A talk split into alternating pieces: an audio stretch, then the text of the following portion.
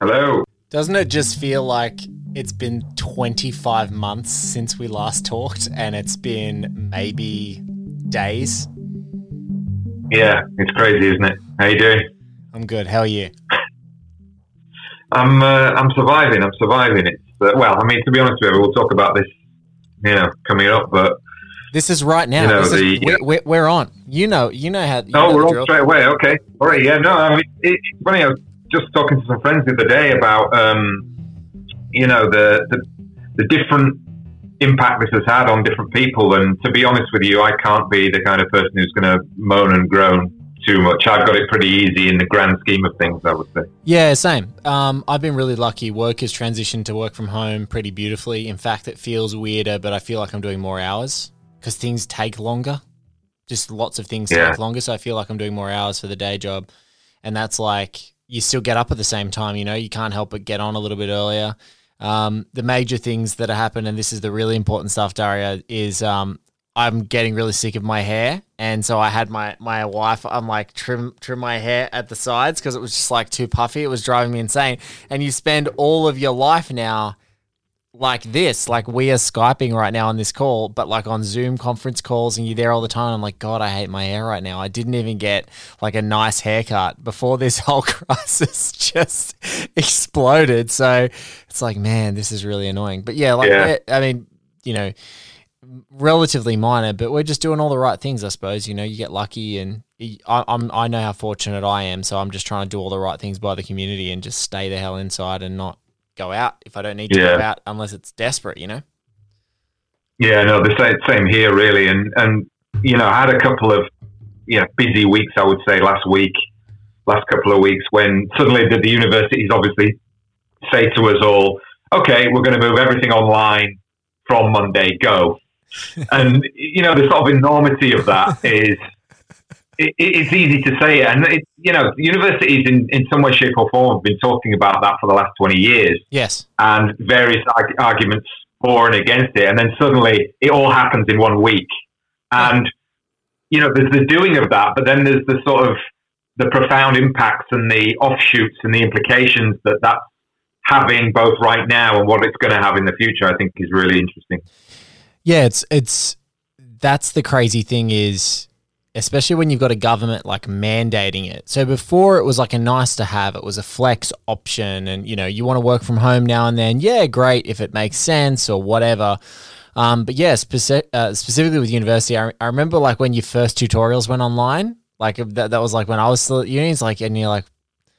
And it was an option. Do you do it online? I was like, I'm gonna go in the class because this feels weird. You know, you feel by, like by yourself. A huge part of it is the communal experience, and that's a huge part of work. Like when you work in a collaborative writing environment, or a you know whether it's an academic environment, it's like the just the two seconds you can bounce an idea off someone when you're in the midst of a crisis or a problem. It's so beneficial. Um, but when it's remote, it's hard because you have to have coordinated a meeting and created a space to do that, rather than the organic like, oh, I'm just going to turn to this person here and like shoot the shit and see what happens. It's it's pretty crazy. It's great. Yeah, when, It's gonna be good. And when you're uh, of course like hours when it comes to filmmaking, where where half theory, half practice. So all of the practice um, projects that all the students had lined up have just gone out the window. So I mean, luckily enough, some of the, the final year project, most of the fin- final year projects have been done. So uh, some of them had reshoots they had to do, but they've just gone out the window and they're having to make do with what they've got. But then some other some of these other projects that haven't even started. So we had to spend the entire week redrafting assessments that they could do at home. And I, it's really interesting because that uh, emerges a lot of issues about what accessibility people have got because we just take it for granted that everyone's got got you know computers and laptops and cameras and all this kind of stuff, but it really does show there's a sort of class differential still in what technology people have, have available to them. And it's also you find out that regardless of whether it's a class differential or not, you find out that some people are old school. Like I have a mate, Mm. uh, I have a mate. I won't mention his name. He, he works at the day job. He's like one of the biggest movie fans I've ever met in my life. Like his recall for seeing things in a theater is unbelievable. Like he'd be like, "Oh yeah, I saw that in '93. I was with like five of my mates who went after work. I saw it in this Mhm. cinema." And you know, when they were talking to him about working from home, and stuff like that. Like this is a guy who he doesn't have a TV in his house. He doesn't have a laptop. He's got his phone and he reads ferociously. And he'll go see two, three, four movies on a weekend. He's a single guy, doesn't have any kids. Yeah. And trying to get him to be like, okay, cool. Now we want to get this. We want to invade your sanctuary with work. He's just like, no. Exactly. And and no, no. I mean, it's a super nice problem to have, right? Like in the grand scheme of like the chaos of this and, and the and the horrible ramifications that is happening in some big countries like in the US and and and those things. But yeah. it's it's just funny that like all of those things that you and I might have intellectually sort of talked about what the impediments were.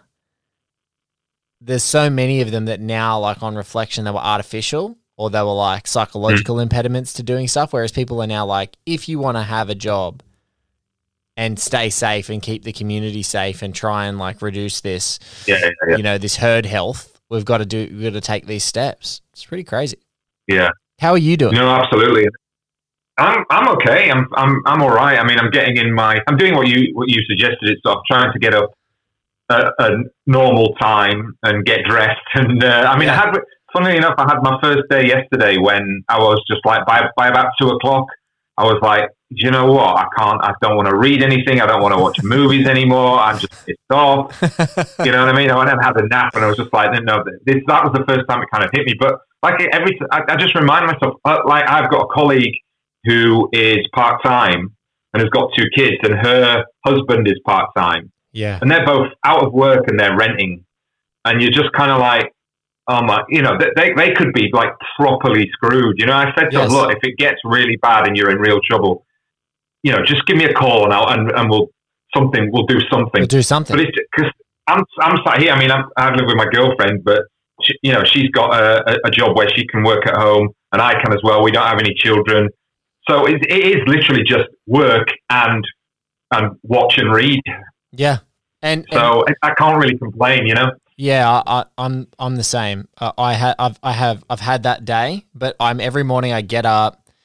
I've now like I put on a collared shirt. So like obviously now it's in the evening. So like I put on a collared shirt to differentiate that that's what it is. Like I get up and I get dressed. I might just wear jeans, but I'll definitely wear a business shirt come downstairs, make my coffee, walk in, and just start reading emails and start the day off as soon as I can to differentiate that I'm in here. And I shut my office door and I'm just in here. And then, you know, in the in the days, there's been a few days where I've had to balance the kids because you know, um, you know, family members who would normally you know help us out and things like that. They're in their own stages of isolation. So I was like, all right, we just got to suck it up. The kids are with us this day, and yeah, man, just trying yeah. to figure it out. And you know, my best mate was in Melbourne and is now back staying with us because we were worried she was going to get stuck in a precarious uh, precarious situation like renting in Melbourne and also then if like something happened with her job and she's in isolation I was like just come here. Like you can isolate with yeah, our family. Um, and that was all that, that was all I could do because that was the same thing. Like I was worried that like you know um, there are just people out there who are in awful positions where they're part time or whatever, and their jobs are completely impacted, and they don't have a safety net of any of any real real meaningful thing. So it's just like, oh, here we go. So, you know, you hope that those moratoriums and all those yeah. nice things that the government is sort of intervening with are actually going to make meaningful, you know, progress for those people. Yeah, and uh, to be honest with you, I, I think that especially working in a big institution like a university. And I don't know, I mean, it depends what company you work for, but th- there's very much a business as usual attitude. Like yeah. we're going we're going to carry on, we're going to move everything online. We're going to try and get everybody to graduate in the in the current year. But like I've had, I, I get the impression speaking to students that a lot of them just want to go to bed and not think about, you know what I mean? Yeah. And they're, they're in their real sort of precarious mental state at the moment. And I mean, I would have advocated closing the university down for a couple of weeks. Yeah. Up until Easter, and then we had the Easter break, so we could have prepared to move online. They could have had a break, and then you move everything back. I mean, I'm waiting to hear emails now about maybe moving back the uh, submission of marks. I mean, I know this is all very kind of uh, niche about universities, but it, but what I'm getting at is that I don't think that our sense of the impact of this from a mental perspective has, has even begun to be realized yet. I mean, we're on the first couple of weeks. You give it six weeks, and the people are going to be climbing up the walls, you know? Yeah.